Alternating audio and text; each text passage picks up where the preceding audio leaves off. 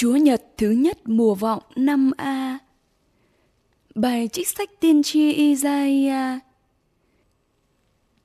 Điểm Isaiah, con trai của Amos, đã thấy về Judah và Jerusalem.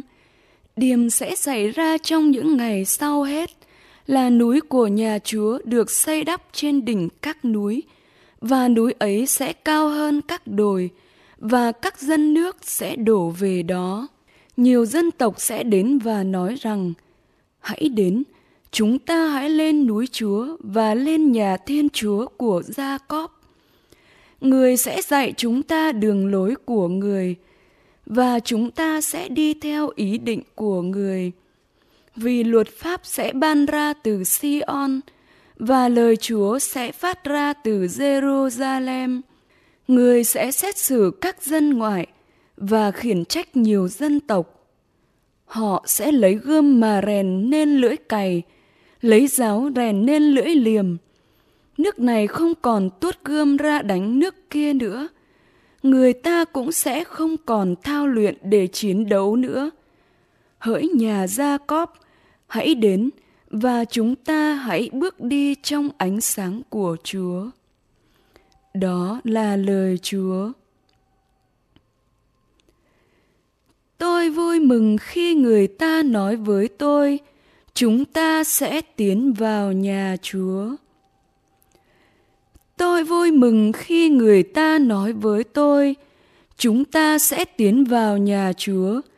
Hỡi Jerusalem, chân chúng tôi đang đứng nơi cửa thành rồi. Tôi vui mừng khi người ta nói với tôi, chúng ta sẽ tiến vào nhà Chúa. Jerusalem được kiến thiết như thành trì, được cấu tạo kiên cố trong toàn thể. Nơi đây các bộ lạc, các bộ lạc của Chúa tiến lên. Tôi vui mừng khi người ta nói với tôi, chúng ta sẽ tiến vào nhà Chúa. Theo luật pháp của Israel, để ngợi khen danh Thánh Chúa, tại đây đã đặt ngai tòa thẩm phán, ngai tòa của nhà David. Tôi vui mừng khi người ta nói với tôi, chúng ta sẽ tiến vào nhà Chúa. Hãy nguyện cầu cho Jerusalem được thanh bình, nguyện cho những kẻ yêu mến ngươi được an ninh, nguyện cho trong thành lũy được bình an, và trong các lâu đài của ngươi yên ổn. Tôi vui mừng khi người ta nói với tôi, chúng ta sẽ tiến vào nhà Chúa. Vì anh em và bằng hữu của tôi, tôi nguyện chúc bình an cho ngươi. Vì nhà Chúa là Thiên Chúa chúng ta, tôi cầu khẩn cho ngươi những điều thiện hảo. Tôi vui mừng khi người ta nói với tôi, chúng ta sẽ tiến vào nhà Chúa. Bài trích thư Thánh Phaolô tông đồ gửi tín hữu Roma. Anh em thân mến, biết rằng thời này là lúc chúng ta phải thức dậy, vì giờ đây phần rỗi chúng ta gần đến hơn lúc chúng ta mới tin đạo. Đêm sắp tàn, ngày gần đến, chúng ta hãy từ bỏ những hành vi ám muội và mang khí giới ánh sáng. Chúng ta hãy đi đứng đàng hoàng như giữa ban ngày, không ăn uống say sưa, không chơi bời dâm đãng, không tranh chấp ganh tị, nhưng hãy mặc lấy Chúa Giêsu Kitô và chớ lo lắng thỏa mãn những dục vọng xác thịt. Đó là lời Chúa. Tin mừng Chúa Giêsu Kitô theo Thánh Matthew.